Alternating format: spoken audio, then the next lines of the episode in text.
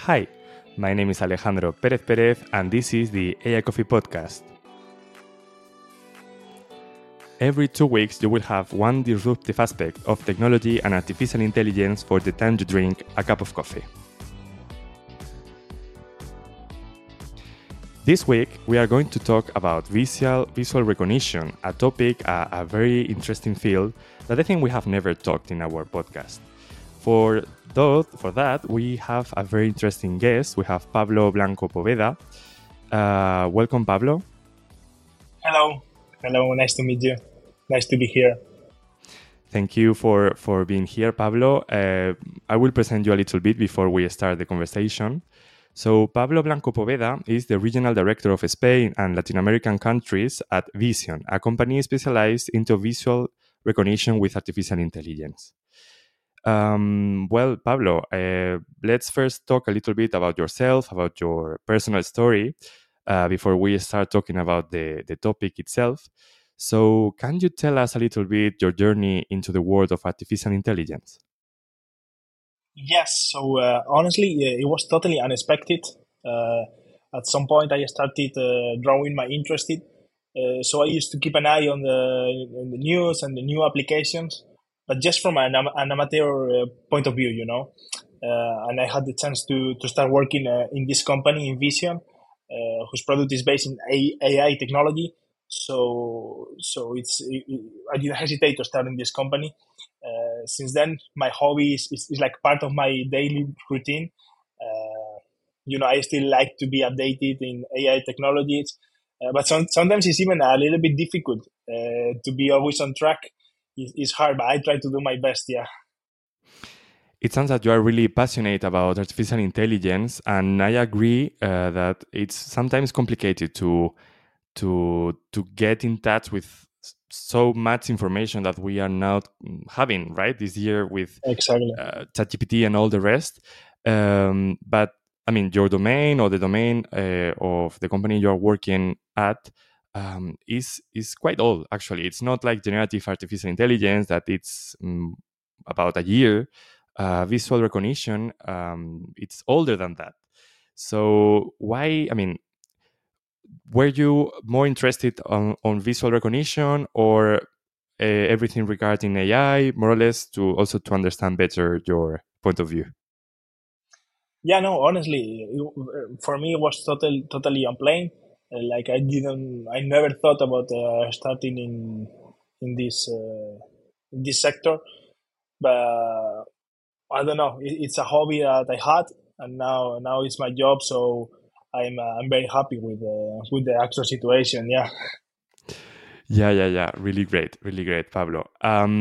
Also, when I was making a little research before having this conversation, I saw that you studied chemistry at university, and I mean it is like a big decision to change the path you are studying, the field. And even though I can imagine that there are many things in common, do you have any thoughts of after this change of your career? Like I said, it's not something planned that I planned. Probably it's not isn't somebody any plans like. You start studying when you're 18, and in those days, many things happen, and you don't know what you really want to do. I choose chemistry, which I quite like, but some opportunities arose. So new technology and especially AI are now everywhere. So it was a matter of luck, an accident, actually, or destiny, as you want to call it. But it just happened, and I started. I had some knowledge as well, actually, and it helped. But I don't know. I don't have too much time, to be honest. But this is what I do now. Like I enjoy, and it turned to be a tendency today. At every level. So for me, artificial intelligence now, it becomes to be like my life, you know? Yes, I can imagine. You know, I studied physics, so I can understand you a little bit that I mean, and I don't regret having studied physics, because it was really interesting to understand how the world was created, how everything worked, how the rules of the universe, right? Everything about that. It was really interesting. And I think everything makes you improve yourself, and also the knowledge is there. And I can imagine that if you are able to understand, for example, in your case, a very complex chemistry reaction or chemical reaction or whatever, I can imagine that it also helps, even though there is a big distance, to maybe understand a very complex AI model, because it's a very abstract way of thinking, and there is like many things in common. But do you think that you were? I mean, well, do you think that you arrived there more or less? I mean, it wasn't planned at all, as you said. But do you think that what you studied was useful for you now? Not really. In my opinion, like now, I'm working in artificial intelligence, yes, but I'm more in the sales department. Like I my goal is to develop the market. So it's not really related with chemistry. Mm-hmm. Anyway, like it was good to study chemistry, but it's not really related. Mm-hmm. And let's connect also to the next question I have, more about the universities. And you studied in Salamanca, right? That is a very relevant place to study in Spain. But do you think that maybe the universities should be more open to maybe, I don't know, study more transversal degrees, or maybe, for example, if you were able at that moment to study more about how to manage a company, for example, would that maybe be useful now? Of course, like I think that's a big problem at the moment in education, and you know, when you are 18. You don't sometimes yes, but sometimes no. You don't really know what you want to do. You know, like you don't really know what you want to study. Sometimes you choose something because your family tell you, or because it's like I don't know, the easiest way to study something. But it's not something that you really believe. And it would be good to have like more transversal way to move. And always trying to find something that is interesting for you and you are good at, you know? Yeah. Yes, actually, well, we just talked a little bit before. You are now in the United States. And talking about universities, sometimes I think that it would have been really useful, even for me, or maybe for you, and maybe for many of people of the audience, that the degrees could be more a little bit like the universities in the United States, that where you can study physics, but then in a physics degree, you study maybe, I don't know, art, something in art, because maybe there are some connections that... Exactly. Yeah. And exactly. And for example, in my case, when I was studying chemistry, like I never thought about business, about any of that. Like I think I'm so good at business, for example, but it was not in my mind at all, and would have been great to know that is what I want to do. So I maybe I would choose another degree, or who knows. But definitely, you are super young. Sometimes you don't really know what you want to do, and it's a problem of the education at the moment, I think. Yeah. Yeah, I agree. And what about the also if we think in the company world and the entrepreneurship, for example, in Spain and in Europe or United States, you can talk where you can focus wherever you want. But what's your opinion about that? Like, do you think the university is maybe not connected to this world at all, or maybe a little bit, or maybe what are your thoughts about that? You know, I think it's connected at some point, of course, because if you don't have a degree, many times it's difficult to get a job. But for example, in my department, which is sales, we don't really care that much of how many masters you have, how many degrees you have, or any of that. in sales, it's a department that you need to show your results.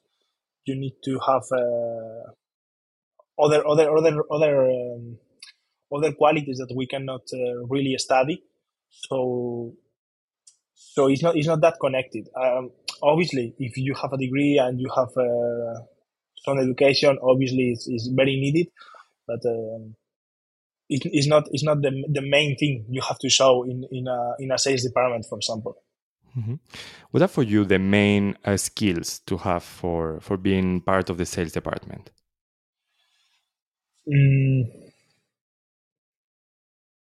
I think the main one is actually hard work.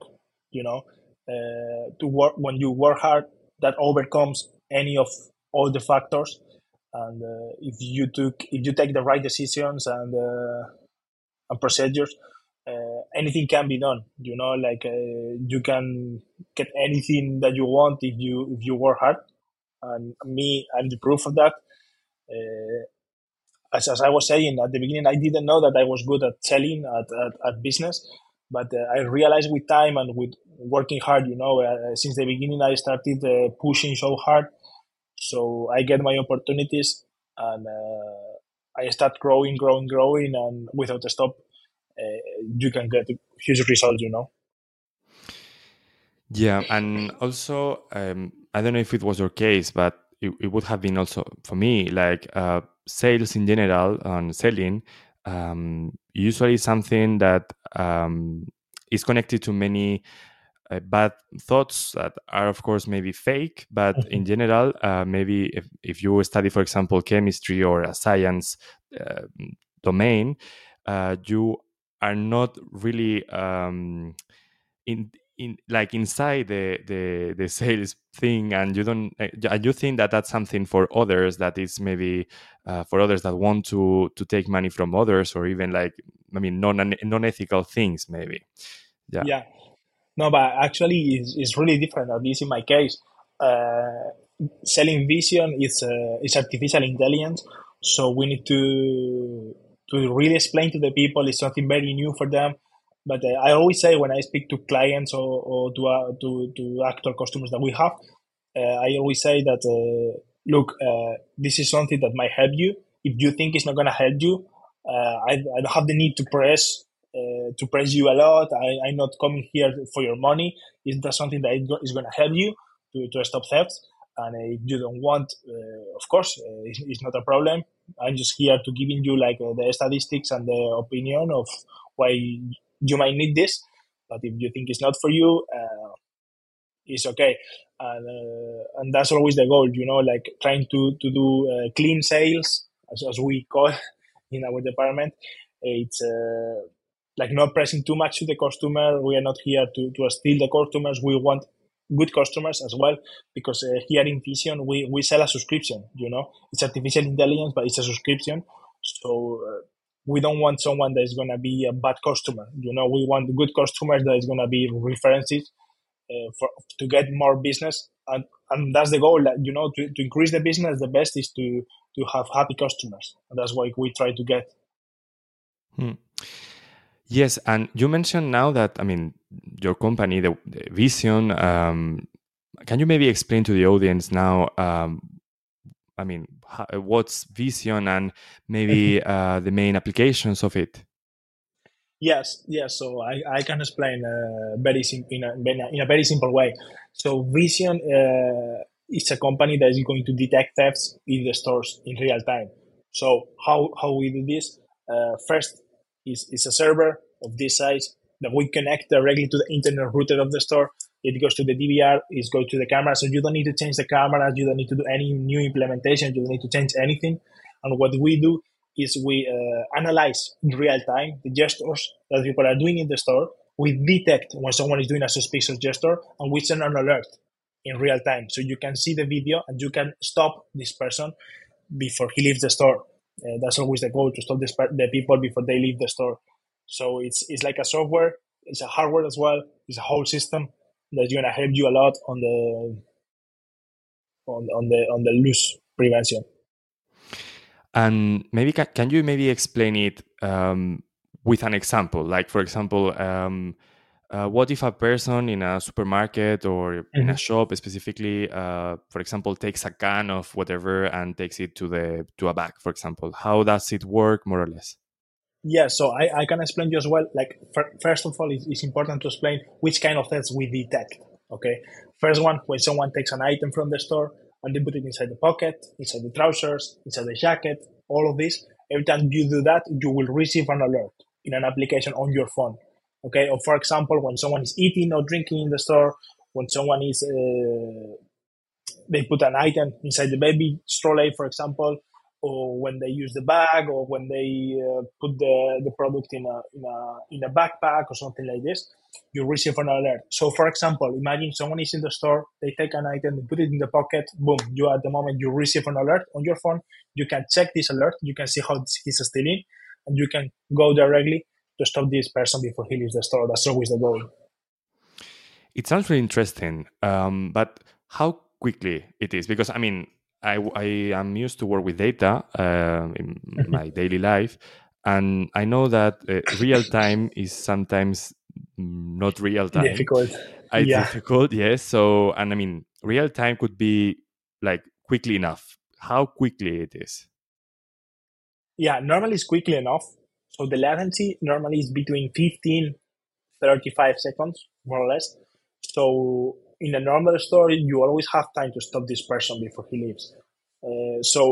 It depends as well on the quality of your internet. But normally is that on average, I would say it's 20 seconds. So in 20 seconds, since that person takes the item inside the pocket until you receive the alert, it's time enough to stop this person. Yes, it's more than enough, because I was thinking that maybe 5 minutes would be enough, so less than half a second. In 5 minutes, normally the person is already at home. Really? It is? Yeah, is it so quickly? Okay. Depending on the store, you know, if it's a very big store, even 5 minutes can be good, but the time is very, very important. So it's a very important, it's key, you know, like... as soon as you receive the alert, you have to see the phone, you have to see the alert and to stop this person. You have to be on alert to receive this message and to stop the thief. Yeah. Mm-hmm. And is it like something that when you, for example, you are selling it. So when you talk to the managers of the shops, of the main supermarkets or whatever, do you think that this is something that is valuable enough for them? Yes. Normally I speak directly with the store owners or with the security department or something like this, and they love it. They actually love it since the beginning. It's something that since normally before the meeting I have with them, they don't even know about this system. So it's something that I really introduced from the beginning, and they love it. Then as well, they need to try it. They always want to try. They always want to see how it works. So normally something that I do is like, okay, let's go to this store that they have the system already. Let's do like some simulation theft. So we steal and let's see if they catch us. And it happens all the time. But yeah, from the beginning, they love it. You know, the main problem I will say, the main difficulty I will say when I'm selling, it's sometimes they don't know how much they lose. You know, like... they don't really count. They don't do like an inventory per month or per year at all. So they don't know how much they lose. So it's sometimes explaining them that they are losing money that they don't realize that people are stealing, because always people are stealing the stores.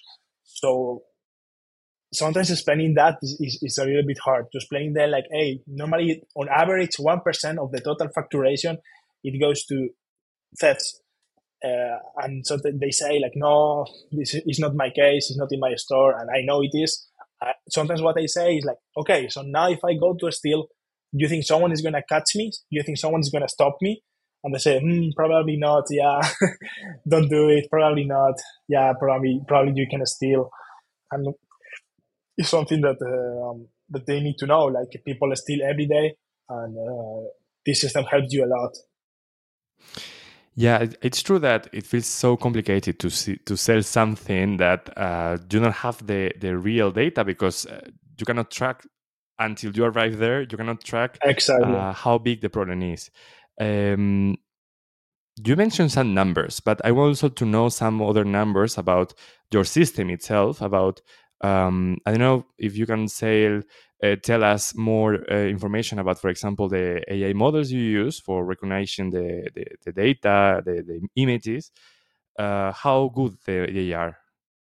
Yeah, so one important explanation, many people ask me like, so how many of the alerts are fake or false? Like important thing is like any of the alerts we send are fake. Okay. What we send are not theft alert. What we send is suspicious behavior, suspicious gesture. Like for example, imagine one woman is in the store.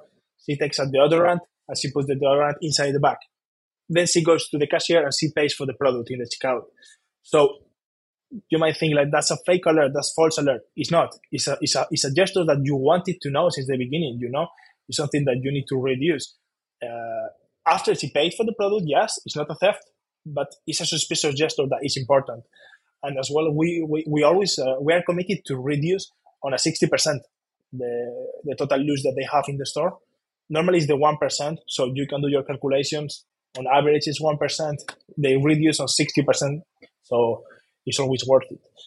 And yeah, that's more or less the numbers we managed to stop. Normally, like I can tell you, like depending on the city, depending on the state here in US or in Spain, depending on the area, it can be more or less. But normally, I would say like on average, we stop between 5 to 10 thefts per week in the stores. It's a big number, and depending on the store, depending on the items themselves, it's a lot. It could be a lot of money. Yes. Yeah, and that's something that I also need to explain. Like, you know, they're saying like, oh, yeah, this guy stole from me, but he stole like €3, €4, $3, $4. It's not important. But like, you know how important it is to stop this guy. If you don't stop this guy, you know this guy is going to come back, right? You agree that with me. Like, if this guy, you don't manage to stop him, he's going to come back probably tomorrow, next week. He's going to come back. And the problem is not €3. I agree with you. It's not the problem. The problem is like there's three, and at the end of the year, it's thousands of dollars or thousands of euros that you are losing because theft. And that's why you have a 1%. You know, 1% is a lot of money, and you don't realize until you really count. You know, for example, there are many stores, small stores, that we put a system, and in the first week they realize like they had customers that were buying from the store for 15 years, and then they catch them stealing. You know, so you catch stealing this guy that was your customer for 15 years. So imagine how much money you lose just from this guy. You know, like he was doing the daily or the weekly. Yeah, it's incredible. So it's incredible, and sometimes it's hard to explain for them to realize. That they have. Do you make yourself maybe, or even the supermarkets or shops, ethical concerns about that? Because I think it could be it could be different on the kind of shop and the kind of item people steal, of course. But for me, it could be something that I will think a lot about, like, should I stop a person that maybe steal something for eating, because maybe that's the only way this person could eat.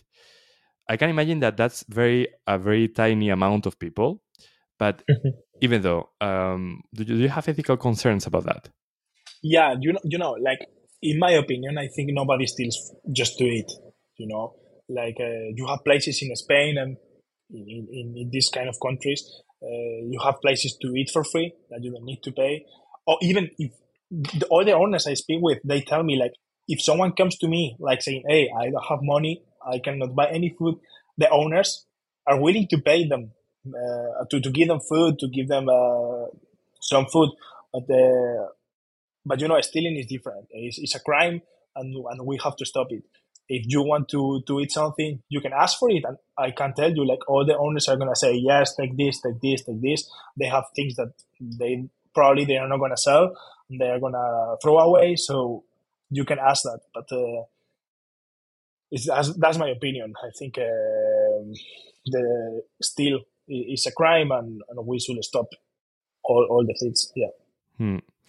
Yes, I get your point, and I think, yeah, it could be the case that it's more the crime, of course, and also that it's also a lack of confidence, I mean, of trust. If you maybe ask for that, it's a completely a different point than directly stealing. Yes, I understand it. Let's move a little bit, because I want also to know more about your experience as regional director of Veesion. If you could maybe share any talents that you have had recently or that you are going to have soon. Can you share with us this? Yeah, there have been many challenges since I had to build the team from scratch from the beginning.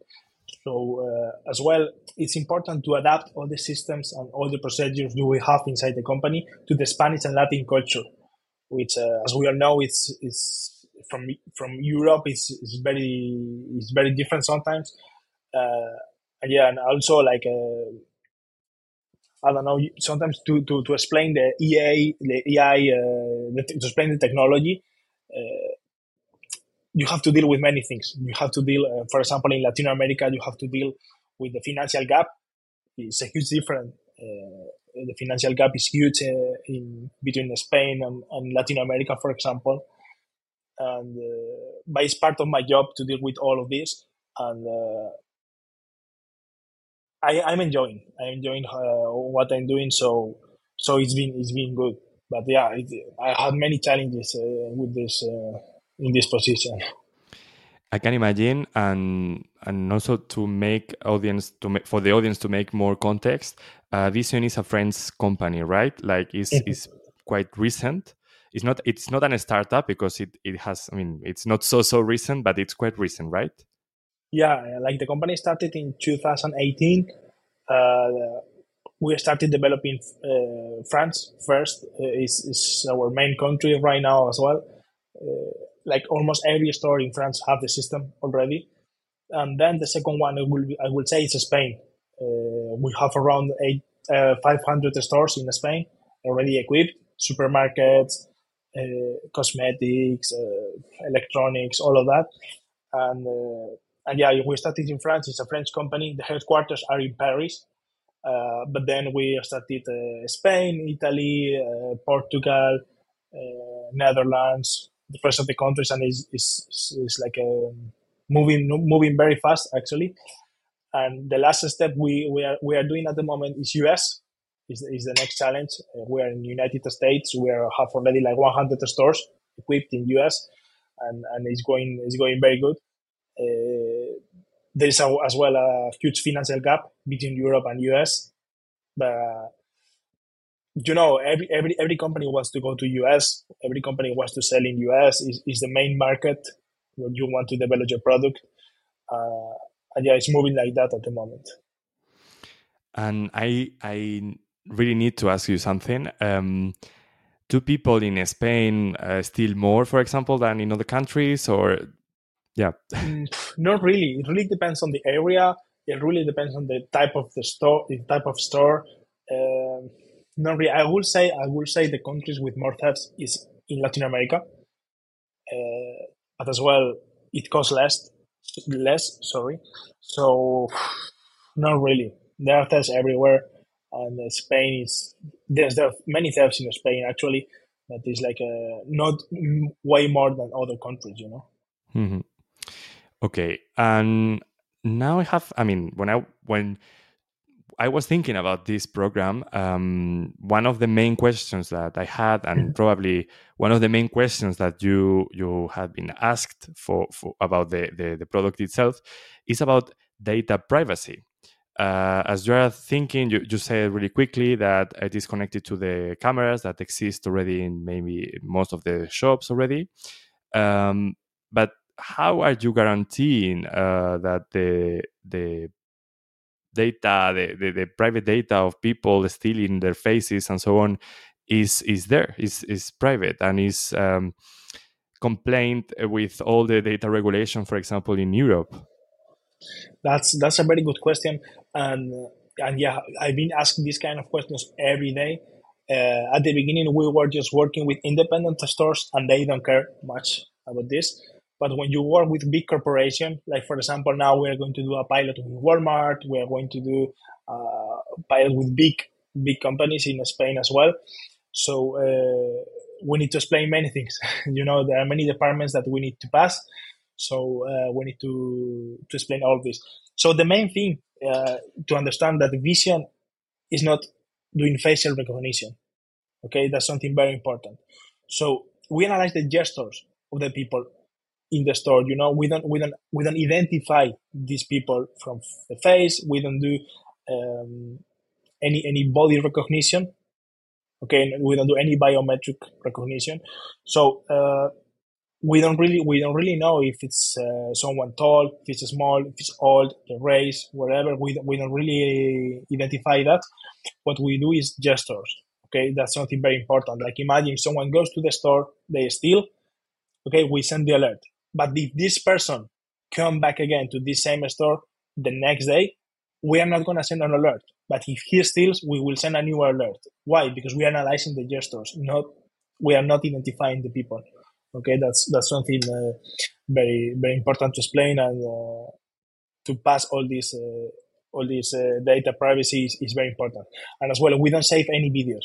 You know, like so how we you maybe your question is like how you increase the algorithm if you don't save videos. Okay, so what we save is a numerical representation of the video. Okay, and we add that to the algorithm, so it's growing all the time. And it's increasing the quality. It's called deep learning, so it's increasing all the time. More stores we have, better is the algorithm. So the theft, we save the numerical representation that cannot go back to the video again. So we save that into the algorithm, and it's improving like this. And at the moment we have 3,000 stores, so the algorithm has a very, very good quality and stopping the thefts everywhere. That's a very wise way of doing, because you anonymize somehow the people, because that's not important, relevant. What is important is how they move, how they take the items, how they behave. Exactly. And also, I think it's also really wise because you keep only the relevant information, and also for the model creation, I think it's even better because it cannot be biased for maybe the race or, the age of the person. It's completely taking directly the representation of the movements. Yes, it's really, really, really interesting. And as well as we analyze the gestures, we analyze as well the behaviors, as you are saying. Like, for example, imagine someone is in the store and they are looking at the cameras all the time. That's suspicious. That's what we call in Spain merudeo. No? Merodeo. Yes. So when someone is looking at the cameras all the time, that's suspicious. We don't send an alert because someone is looking at the cameras, okay? But the system is going to focus more on this person, you know? Or, like, for example, when someone is in the store and they take items, like, very fast, like, imagine, boom, boom, boom, boom. Nobody's buying this fast, you know? So that's as well as suspicious behavior, like, why this guy is taking the items this fast? Maybe it's a stealing. So the system is, like, focusing more on this person, or on the gestures of this person, thanks to the behavior. Yeah. You know, sometimes, I don't know why, but for example, in Spain, in small shops, it is like that. Like, people follow you and, you know, I feel really like stressful because there is a person looking at me all the time and so on. So I'm thinking, am I acting correctly? Maybe I'm not, because I'm just nervous, and maybe that's the case for anyone. How can you, you said at the beginning that you have suspicious alerts, but I think it's really bad if you, for example, send a suspicious alert to the cell phone of the person working there, and this person, depending on the way this person behaves with the customers, it could be really unpolite. How can you handle this? Mm-hmm. Yes. So the good thing is, like, the alerts we are sending, like, is showing the video of this person stealing or doing this suspicious gesture. So the first thing you need to do, like, when you receive an alert, is to check the video. So you check the video, you see what this person is doing, you know, and you go with this video. So the idea is not to create conflict, it's to avoid this conflict. So you can speak with this person, but instead of telling like, hey, what you have in your bag, open your bag right now, you go with the video and you do like, hey, I had this video where you are putting something inside your bag. Please, like, just pay for this. You don't need to do that. Oh, if you're buying on your bag, like, don't buy on your bag. You have like cards or you have other things to buy. Don't use your bag because we might think you are stealing, you know? So you go with the video and you show the video. So that's very positive. At the moment, what they are doing, they have to follow you every time in the store. Why? Because they have cameras, but nobody looks at the cameras. Every store, in every part of the world, they have cameras in the store, but nobody's looking at the cameras. So they have like a expensive equipment in the store that they don't use at all. Like there's nobody looking at the screen, checking the cameras all the time. So a system that monitor the cameras for you, it's super, super useful. Yes, and you're going to buy it, eh? Yes, for my home. No. Actually, I mean, for my home, if you do something for the birds, because there is like a lot of birds coming to the terrace, and if you could detect them and send me an alert, that could be really, really great. That's the future. That's the next one. That's the future. But coming back to the point, you said something that it's really also good, that like an advice for me, because I'm one of these guys that takes a bag, like a rucksack or something, like a normal bag, and I take all the items there, and now I know that if there is your system, maybe I will be once told by someone in the shop that maybe I'm a thief. So now I will take the standard things to carry all the items and so on. Yeah, it's relevant that. Okay, one more question. Maybe, I mean, it's something that it's not already done, it's not public, it's not finished, but you know that in Europe, in the European Union, there is like a lot of debates now at the end of the year about the AI regulation, so the AI Act. Most of the things you are doing are based on artificial intelligence, and also most of your customers are in Europe as well, as you said, you're in France, in Spain. Do you think that the Veesion, your company and the product is compliant with this regulation? Yes, of course. Like at the moment, we're complying with all the rules, with all the regulations. That's why we're working with big companies. You know, big companies, before I start working with you, they do like a whole check of the company, like cybersecurity wise, like data protection wise, all of that. They check everything, and if you don't comply with all of that, they don't start working with you because they don't want to get in trouble. So at the moment, yeah, I can tell you, like I can guarantee you, like we pass all the rules, and we can. That's why we can work. If not, it's impossible right now. Yes, I agree, and I mean it's. I don't know by the time it is going to be public, this episode, because maybe it is going to be already approved. Now it's not, so we cannot even know. So yeah, it's complicated, but at the same time, I think they are not going to public, and then the next day everything should be directly like it is mandatory. So maybe there is like a time to adapt everything in case you do. I guess so. Yeah, we will see. Like we have ways to pass it. So. I think it's going to be fine. We're not worried about that. Mm-hmm. Yeah. One question that I usually ask people at the end of the interview, because we are more or less ending, is if you could give a piece of advice to someone that maybe is interested on following your steps, following a career in AI, but maybe in a similar position than yours, because that's also quite specific, right? That you are selling AI, working directly with customers, like in a director position as well. So what advice could you give to a person there?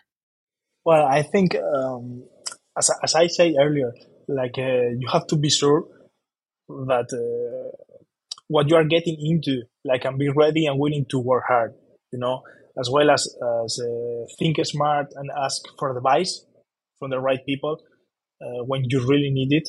It's also very important. other than that, it's no, like there is not much to say. Like I don't think I think I'm not Elon Musk or something like this to give many advices. But it's just that, yeah, like find something that you like and you are good at, and go for it with everything. I think that's the best advice I could give. Good advice. I like the last part. Like find something you like and go for it. Yes, and that's true. And good at is important. Like you need to be good, because if you like it and you are not good at, you are gonna have problems. But if you like it and you're really good at, go for it, and you will have great results.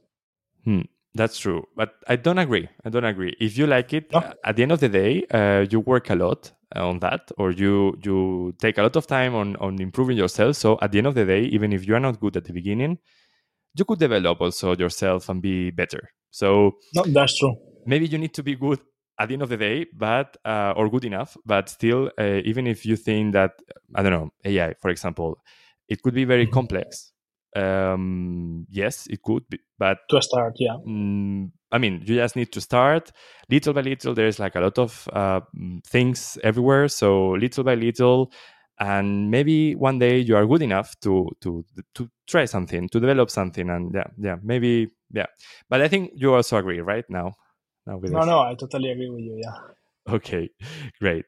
So we are finishing. Pablo, I don't know if you want to say a couple of words more about your company, I don't know, whatever. No, not really. Like, I think I explain more or less everything. Yeah, that's good, because it feels like you explain a lot of things, a lot of valuable and I think reads points for the audience. So thank you very much. Just two questions to finish. I make them together so you can answer them quickly, or, I mean, take your time. But the first one is, how can the audience contact you if they want maybe to know more about you, about the company, about the product or whatever? And also another relevant question that I ask at the end is, how do you like coffee? Because this is the AI Coffee Podcast, and yeah, it's a good question also to finish. Okay, so how to contact me? I think the best way is LinkedIn. I'm Pablo Blanco, and you can find me in LinkedIn. You can search for Veesion. It's like this. You can search for Veesion, and you can search Pablo Blanco and drop me a message, and I check that on a daily basis, so I will be keen to answer. And my favorite coffee, I don't know if I should say that, but I'm not really into coffee. Like usually I don't drink coffee on a daily basis unless I really need to boost myself. And even so, I think I would prefer to choose an energetic drink. I think it's too sour for my taste. But however, I think it counts like a type of coffee. I really enjoy having a espresso martini every now and again. Yeah. Okay. You know, you are the first person saying in this podcast that you don't like coffee. But I don't know if the rest... I say espresso martini is fine. Okay, yeah. It could be for late nights, right? Yeah. But yeah, okay. I take it. And that's new. No one said that before. So yeah, good to know. Okay, so Pablo, it was a pleasure having you here. I think I have learned a lot of things, what to do and not to do now in a supermarket. And I think also for the audience, I think they are going to be happy listening that there's like things in visual recognition and how, I mean, everything is done. So I think it was really interesting. Yeah. How do you feel? Yeah, thank you. Thank you so much for having me here. For me, it was a really like a pleasure as well. And if someone has any doubt, any question about the system, about the company, about me, just don't hesitate. Go to my LinkedIn and then drop me that question. And I will be happy to answer everyone. Thank you for your time, Alejandro. And I will keep seeing this podcast grow. Thank you. And thank you also to you that you are listening, watching this episode, for being one more episode here. If you liked it, please subscribe to the podcast, to the AI Coffee newsletter, and see you soon. Bye-bye.